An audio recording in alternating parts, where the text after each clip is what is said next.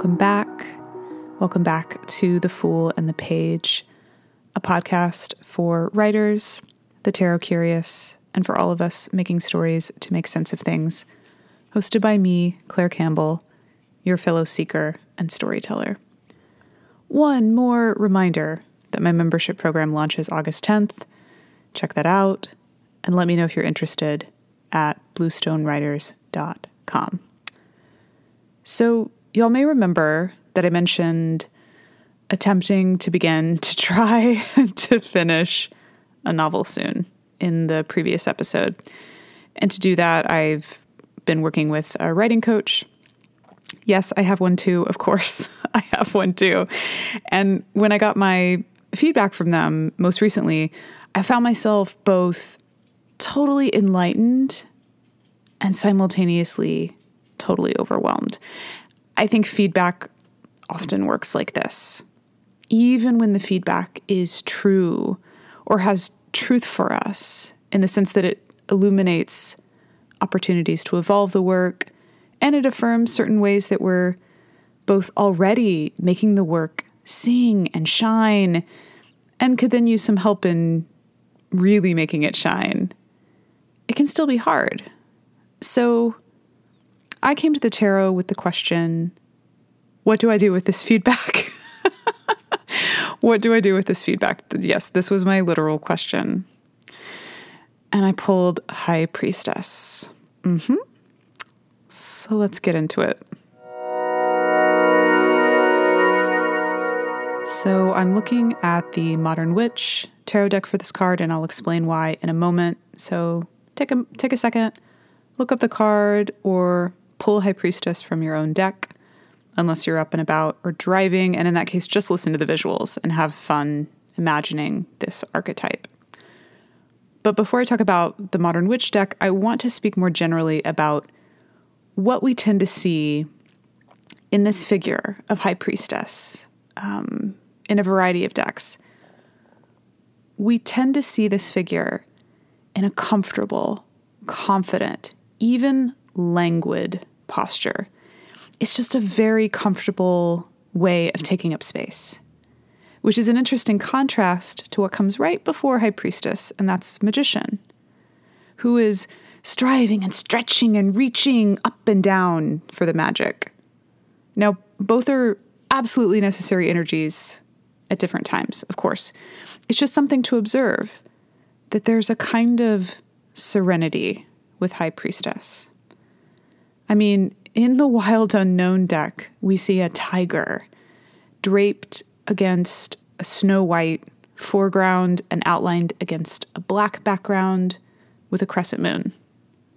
And the moon is frequently there with High Priestess. Usually the moon is there in some form or fashion, and I'll definitely come back to it. But I do want to talk about identifying with the modern witch interpretation.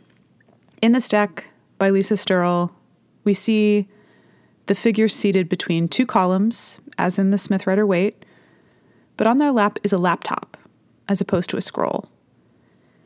And the crown is still there, but it's it's more like a headband, this silvery white headband.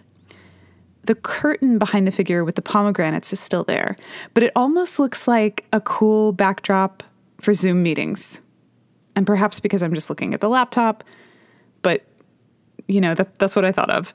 And there's a yellow crescent moon right there at the figure's feet, tucked behind a beautiful black boot. I want to talk about the shoes because I want to talk about the whole outfit.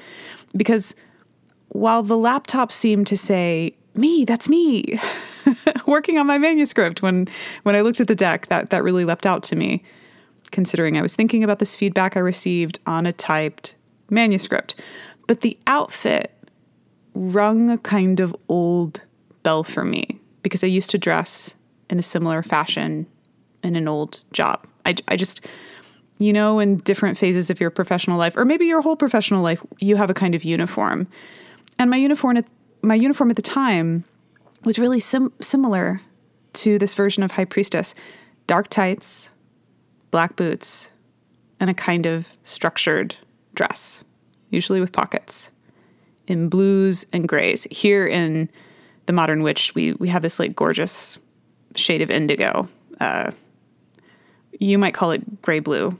I don't know if they're I don't know what the accurate shade is, but I love it. It's this really rich indigo gray. I wore this all the time um, for a job I had while um, back in New York, and I felt really good in this uniform. I felt really confident in my power. Where I was professionally and what I was doing, and how I was also engaging um, with my unpaid creative life outside of the nine to five. So I guess in a vulnerable moment, pulling this card and both feeling overwhelmed about the revision work that I want to do, but find a little intimidating, it was nice to see an image that reminded me of feeling confident, feeling capable. I think High Priestess can bring up this interesting question for us.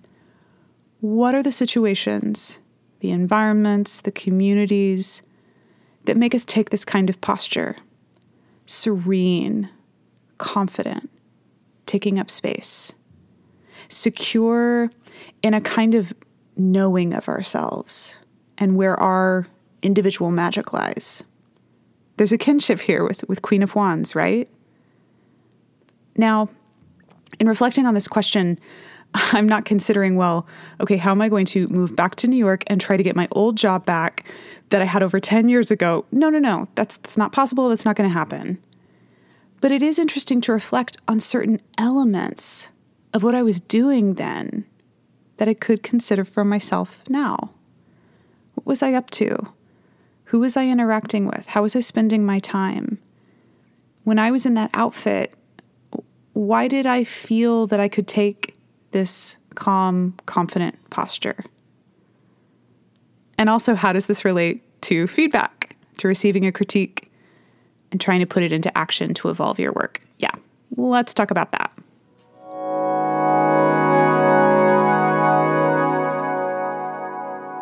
I think that what we call critical feedback or critique can and should illuminate when we are in our element as storytellers. And it can do that in a couple different ways. It can praise your work and highlight a strength of yours that maybe you weren't aware of or didn't give yourself credit for. Or it can point out what needs to evolve and then push you to consider okay, what is the strength I need to access in order to make this change?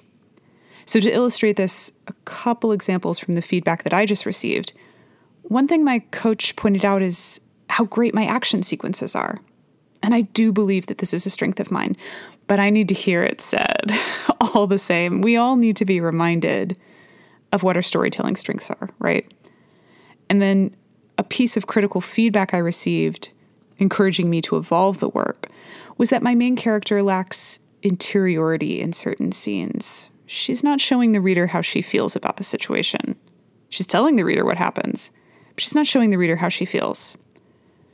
When I think of myself in my power as a writer, I do think of action sequences, but more specifically, I think about talking about bodies, how characters feel in their own bodies. And those of you who've studied with me know that I'm a bit fixated on physicality. And it's both because it really helps and delights the reader, but also because when it comes to writing what I know, I know what it's like to be scared in my own body and terrified of my own body. So when I have a character who feels that keenly, I can pull it off if I allow it. And I'm not always going to be available to that, of course. But it is interesting to reflect on how I may not be using that to its full potential because it can make me uncomfortable. So while I'm not going to force it, I am going to consider it. Because here's the thing High Priestess is not going to do something they're not available for. That languid posture, that is a clear no to anything this seeker, this archetype, this figure is unavail- unavailable for. And it's a yes to what makes the seeker feel right and good. And High Priestess knows instinctively what that is. While we may struggle with instinct or, or intuitiveness, we might not always believe in our ability to intuit what is right and good for us. But High Priestess is here to remind us that we can, that we're capable of knowing, what is right for us, and that includes how we process feedback. So it helps if we take that angle of where is my power, where is my strength, and come back to that as a kind of solid foundation. So for me, great action, bodies. For you, it might be emotional connection to the reader or the sensory feel of a landscape or an interior. It might be that you know just how to close a chapter and beautifully leave the reader hanging. So, to, to illustrate how I might put this into practice when it comes to my main character's interior exploration, showing the reader how she feels, I can do that through her body. What is she doing physically or not doing that shows how she feels about something? For example, my coach pointed out this one line where my character didn't feel like eating. She sat there, didn't touch her food. And her comment was, Yes, this is what I'm talking about. This is showing me her emotional reaction. Yes. And I was like, Oh, yeah. I was really open to the physical experience there. I was available to it. Can I do it a little more? So you may do something similar through humor or dialogue. Is dialogue a, a, storytelling strength of yours? And are you getting feedback that's asking you to explain something, to show something that's missing? Could you do it in conversation? It's all about starting with our high priestess storyteller self and then moving from that place of serenity to make change.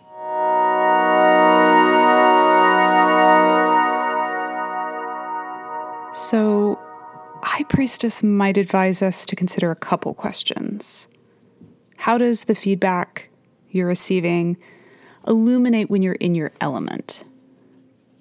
Or is it pushing you, encouraging you to be in your element in a way that you have yet to try or fully pursue?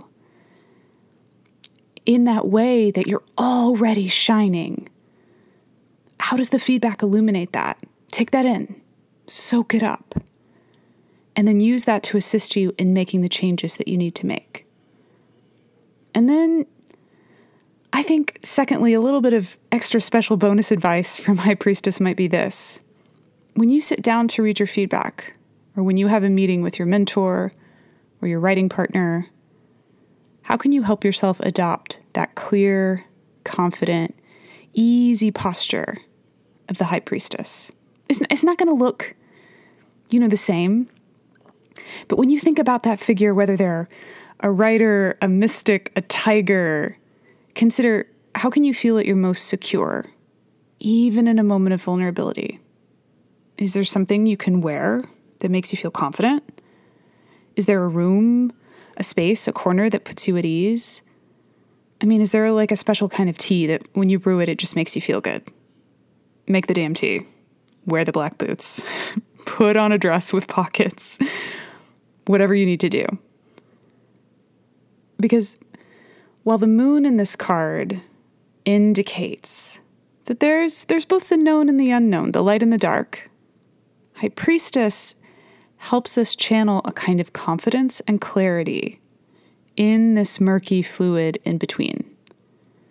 High Priestess reminds us to consider what helps us see in the dark. Is it a deep connection to the natural environment we're depicting in our story? That's a way of seeing your way through the murky changes. Use that. Is it a keen understanding of how the character feels in their body? Use that as a foundation to make changes. The feedback, it can oftentimes feel murky initially. But if we have if we have that guidepost, that kind of north star of our strong storyteller self, that illuminates the path. That helps us sit comfortably with our our scroll, our laptop, our ever evolving story.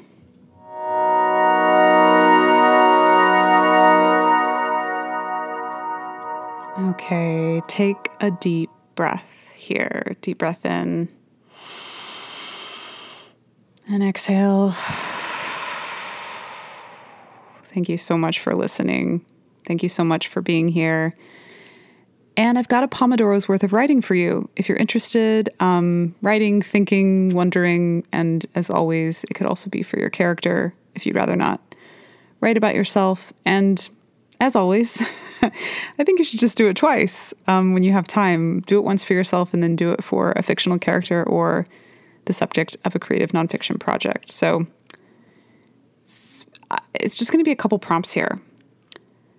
For the first one, I want you to imagine yourself or your character in a moment of high priestess confidence, calm, knowing, serenity. This can be a memory, or this can be something that you're imagining that you know if you had this outfit, this room, these objects, this environment, these people, you know that you would feel that high priestess vibe. Could be the same thing for your character. And I mean, think how cool this this is, especially if you have a character, as we all do, who goes through all kinds of ups and downs, who's not always at their at their most confident. How cool to imagine a space, even for a really confident character, to feel that kind of high priestess calm that languid posture. So I want you to take I want you to take 16 minutes for this. I want you to really explore all the nooks and crannies of this scene. Think about High Priestess as we see them in the Modern Witch deck as a scene. There's so much happening. Take a full 16 minutes, if you've got it, to describe everything about yourself in this High Priestess energy, or your character in this high priestess energy. And if you're walking up and about, just reflect on this for as long as you like. So pause here to write or reflect.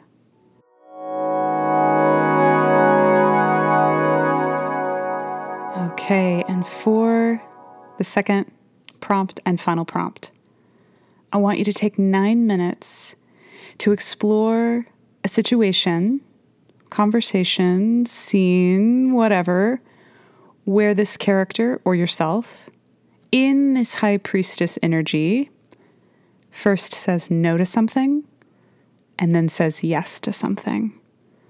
So I want there to be a no and a yes in this scene. That's all. I leave the rest wide open. Interpret that however you would like. Remember, it can be for yourself, for an imaginary character, a character you're working on, character in progress, whatever you feel called to do. Take nine minutes, go for it.